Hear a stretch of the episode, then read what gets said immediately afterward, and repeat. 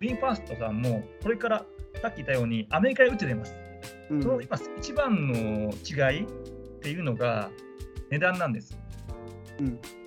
テスまあ、最大手テスラなんですけども、うんテスラさんの同クラスの EV 車が大体600万円うんに対して、ビンファースト550万円ぐらいなんですって。ちょっと安い。ちょっと安いんです。で、この理由がバッテリー、バッテリーを売らないんです。バッテリーをリースにする戦略なんです。毎月毎月あのリース料、まあ、7500円払って、バッテリーを借りるっていう戦略なんですね。うん借りその分、バッテリーをリースにする分、初期費用を50万円ぐらい安くするっていう戦略なんです。でこのリースにするっていうメリットは、まあ、初期費用を安くするってあるんですけども、バッテリーの劣化を防ぐっていう目的があります。ああ、なるほど、そういうことか。はいバッテリーがどんどん、まあ、使っていくとどんどん劣化してきますよね、古くなってきますよね。うんそうすると充電する充電するとできなくなって、すぐにバッテリー切れちゃいます。まあ、スマホでも分かりますよね。うんただ EV で起きるんで、その不安を払拭しようと。で古くなってきたら、まあ、具体的に70%まで劣化したら、新品取り替えてあげますよ。うん。そういうことはリースだもんね。う、うんん。EV を購入し購入する動機にしてもらおうと。うーん。はいはい、EV 事業自体は、アメリカ、どっちかっていうと、ベトナム国内よりもアメリカで発展させていきたいってことだね。そうすると。ベトナム国内でも2000箇所作りたいってことは、ベトナム国内でも、まあまあ、それなりに広げていきたいけど、うん、やっぱり本腰を入れるのはアメリカ市場の、まあ、わかんないか、そこは。ああ、でもそれ分からないな。どっちでも規模で言うと、ベトナムメイン工場が年間生産台数25万台に対して、アメリカも15万台なんですよ。うん。で、しかもベトナムからも輸出しますから、何千台、毎年何千台も。どっちかと半々なんじゃないかな、アメリカ市場とベトナム市場。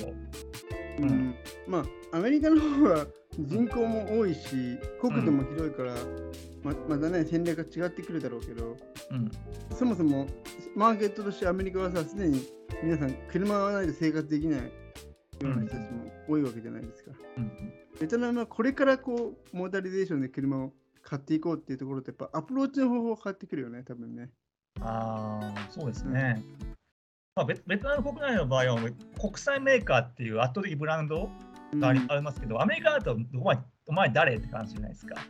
ベトナムのメーカー。うん。どうぞ、あい相手してくれんのっていう。え GM と一緒にやるんですか？いや、そういう話出てないですね。ああそうですよね。うん GM とやってもおかしくないですよね。うん。うん、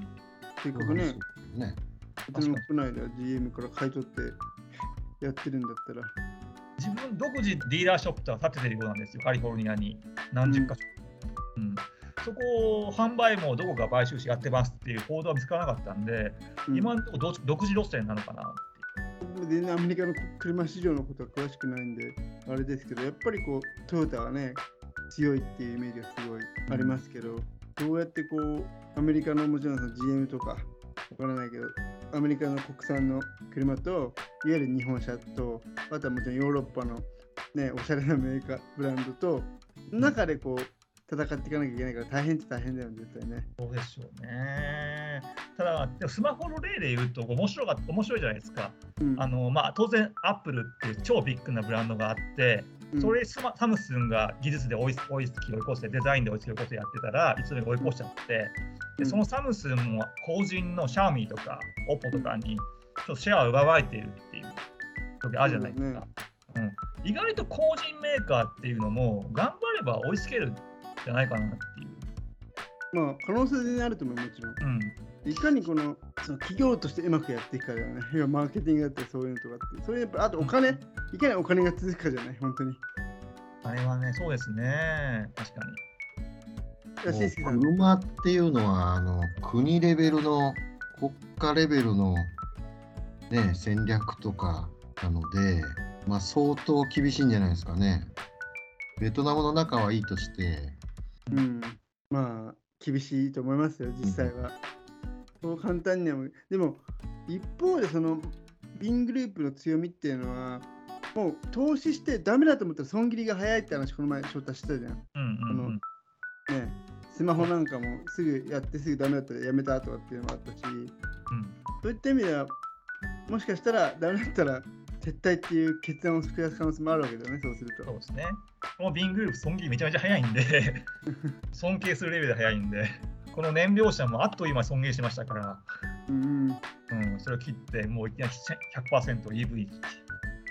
まあでも燃料車は損切っていうか、ただに方向転換をしたってことでしょ？で売れてないからやめるってわけじゃなくて。売れてないからというか、まあそうかもしれないですけども、もともとこの燃料高の燃料高だったり、サプライチェーンの寸断だったり、うんうん。あと世界的な EV へのシフト、環境問題しかない EV へシフトしようっていう潮流があるんで、これから EV 一本だっていう判断は合理的かなと思います。僕、そんなに自動車詳しくないですけど、まあ、そもそもビンマスター多分、設立の時から EV っていうのはあったと思いますよ。で、なんていうのかな、ガソリン車でなんてそもそもできないですよ、ベトナムで。その裾野もないし、技術もないし、で EV だからできるんですよ。うん、逆にその新しい領域だからこそスタートアップであるそう思います。が勝負できる可能性があるってことですね。うん。だって、まあ、僕のイメージですけど EV の最大手テスラっていうのはテスラの車を買うことがライフスタイルの一つになるっていう感じの戦略がマーケティングのイメージが僕はあってスマホとかとうまくもちろん連携したりとかさテスラを持つことがステータスみたいな。アップルみたいな感じだよね。うん。そんな感じでどんどんこう新興メーカーであるテスラがこんだけなってるのかなっていうのは僕は僕のか個人的な感想だけどただ単に車を売るっていうだけじゃなくてさ何かしらのプラスアルファのこのインセンティブというか価値観をしっかり広めていかないとアメリカでは厳しいのかななんて僕は勝勝手に思ったりしてる。うんまあ、これに合わせて私はテスラ調べたんですけども、テスラってすごい会社で、まあ言わずものなんですけど、いうのは、電気で動く車じゃないんですよ。うん動く動くコンピューター、動くスマホなんですよ。よく言うん、われてそんなイメージある、確かに。うんうんあのまあ、い今、テスラが力入れているのは完全自動運転。で、それびっくりしたのが、あのですね、まあ普通に乗るじゃないですか。必要な時に乗るじゃないですか、車って。うんで必要ない時は駐車場置いてきま駐車場に置いてきますでしょ。うんうん、で、テスラの発想は、いや違うんだ。これからはシェアの時代だと。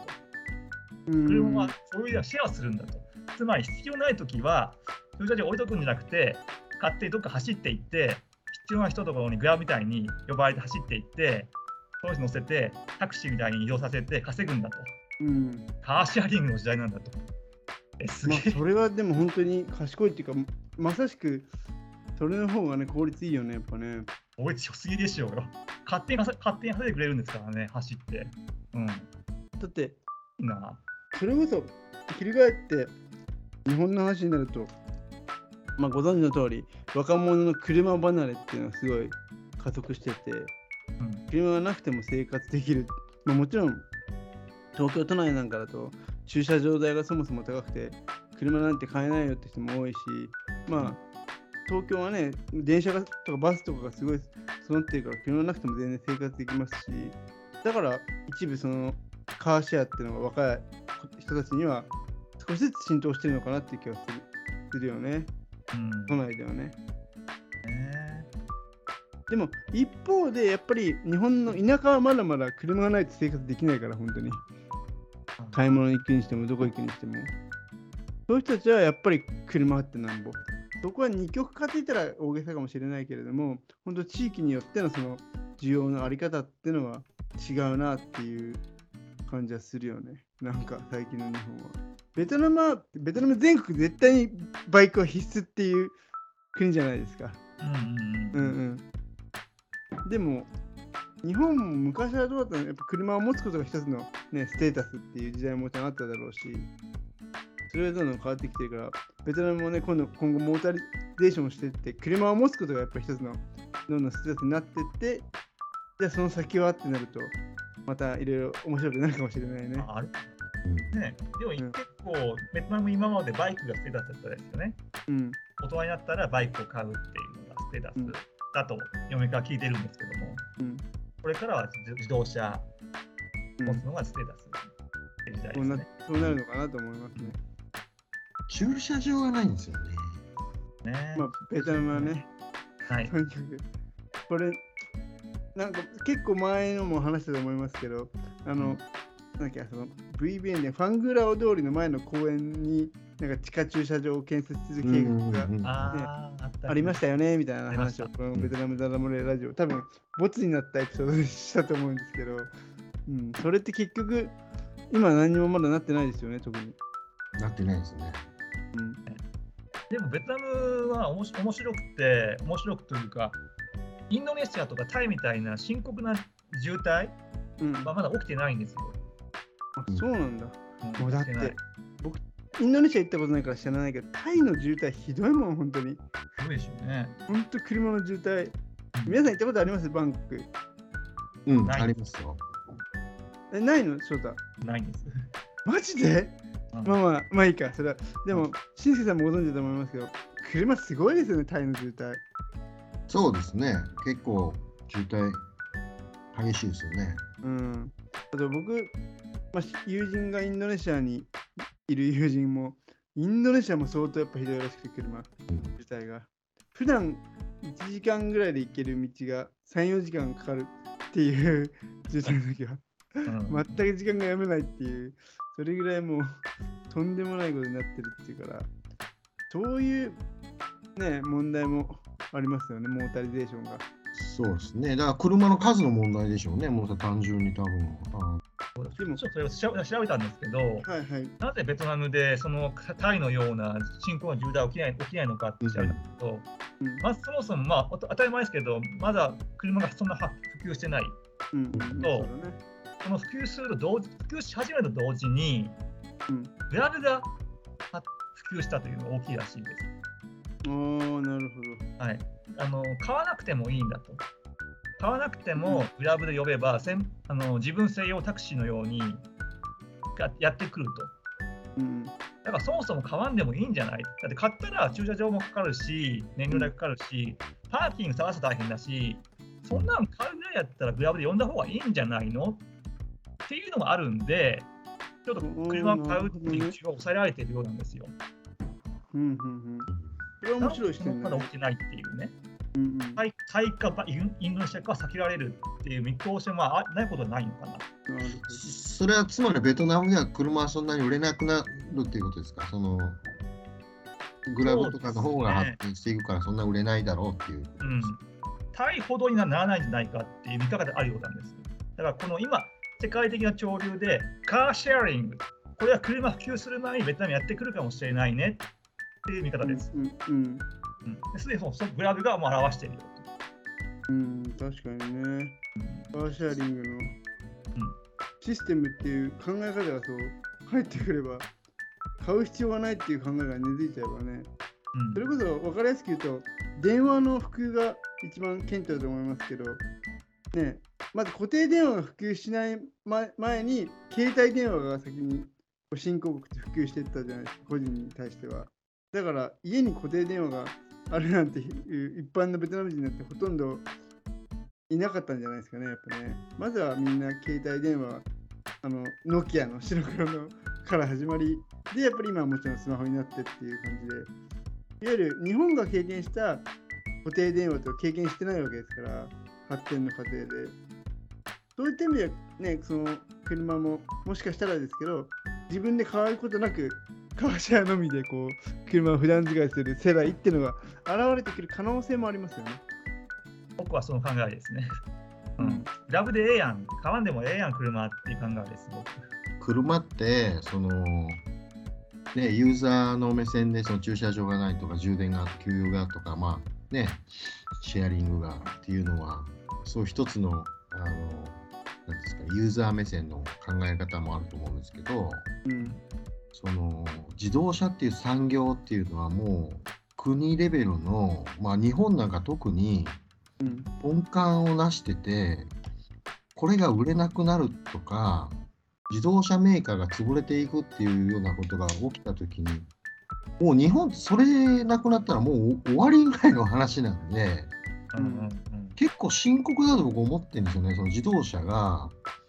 本当にこれから売れなくなっていくっていう風になるんだったらもう本当に考えないと本当に日本その自動車メーカーだけじゃなくてその裾野まで考えたらものすごいものすごい規模なんですよね。あのもう本当国の根幹に関わると思うんで、自動車がもうダメになっていったら、日本、本当にまずいんじゃないかなと思ってますけどね。それこそさっき翔太が言ってたようなテスラみたいな新興の車メーカーがね、好きな動くスマホみたいな感じで車を捉え直してうんっていう潮流も見えてきてるわけじゃないですか。いわゆる、うん今までの車っていうものが古く、どんどん考え方が古くなっていくと、結局、廃れていく、廃れていってしまうというか、我々が想像もしないような車、いわゆる自動車っていうのは、こんなもんだよっていうの新しい形になっていくかもしれないですから、でそれにシフトできない自動車メーカーが潰れちゃうんじゃないですか？どうなんでしょうね。それは僕、トヨタなんかがどう考えるのか僕わからないですけど、まあ、自分たちのね、あれを守るためにはもう死ぬ気でやるんでしょうし、それはまあ戦争みたいなもんでしょうけど、うん、それで負けた時には、本当はでも日本の経済終わっちゃいますよね、そのうん自動車が終わったら。だから多分そこは絶対につぶ潰さないというか潰れないようにやっていくでしょうねと思いますよ。それにその指加えて自動車さん、ね、普通の自動車が売れていかなくなるのを見ているわけではないでもまあさっき言ったみに。たいにそのねユーザーのねスマホみたいなもんだっていう考え方とそろそろなんか古いビデオ出たらね VHS かビベタかじゃないですけどうんその争いに負けたらまあ生き残れないですよね。うんうん結局ユーザーユユーザーがあるものですからユーザーの考えがちゃんとあっての、ね、ものですから、うん。うん。そうユーザーの考えがそういうふうになっちゃったらもうその流れっていうのは止まらないわけじゃないですか。うん今でこそまだまだ日本だったらカーシェアなんて一部の人しか使ってないかもしれないですけれども、本当にテスラみたいな、ね、すごい、要は電自動運転みたいなのが普及しちゃったら、それ何年か分かんないですけど、今の自動車は完全に売れなくなるわけじゃないですか。多分法律も変わるでしょうし、そもその自動車って裾野がものすごいでしょ。何万点っていうその部品を使って作って、うんうその裾野産業で日本っていうのは食ってるとこがあってうん。これ切れないんですよね。うん。じゃあ EV にするからってこの裾野を全部切っちゃうっていうことができないわけですよ。うんこんなことしたら産業が終わってしまうんで、そうするとそういうしがらみ持ったままじゃあできるのかっていう問題がありますよね。まあ、僕の意見ですけど、僕はその裾野産業のことまであんまりこう 頭を割ってないっていうか、じゃあその裾野産業を生かすために、今までの自動車を作り続けるのかっていう、それは中国なん中国なんかもく国策としても、確か EV にするぞっていうのをなんかそ出してますよね。あの国は国が国ですから、そのその産業ってそもそもそんなねな、ないでしょうから、あれですけう、ど、そう、そうなんですよ。ないと日本は逆に言うと、それでそうなってると、取り残されちゃっていくわけですね、世界で。その産業を守るためになんとかって言ってると。そういった意味で、どんどんもっと別の方向で没落していくっていうか。うん可能性もありますね。ありますけど、多分切れないんじゃないですか？うんだからトヨタさんがよくトヨタがよく言ってるのは、まだ世界は EV に向かうのかどうか決まってない、うんまあ、水素自動車という選択肢もあるって述べてますよね。水素自動車であればもうピラミあの下その産業はピラミッドを守れるらしいんですよ。あんまり時期に変わらないらしくて。うん。だから EV もあるし、水素自動車もあるっていう、2頭を追う状態なんですって。でも、こ今回のニュースみたいに、ね新興国の自動車メーカーが EV としてアメリカに進出したとかっていうのも、本当にこう、新時代のね、うん幕開け的な ニュースのような気が僕はしてて、うん。本当にそういうの、これから東南アジアだけじゃない、こんもしかしたら今後アフリカとかからさ、そういうスタートアップ企業が出てきて、日本に工場を作るって、まあない、わからない、ありあり得るかどうかわからないですけども、それからアフリカの企業はアメリカに工場を作りますって可能性だって、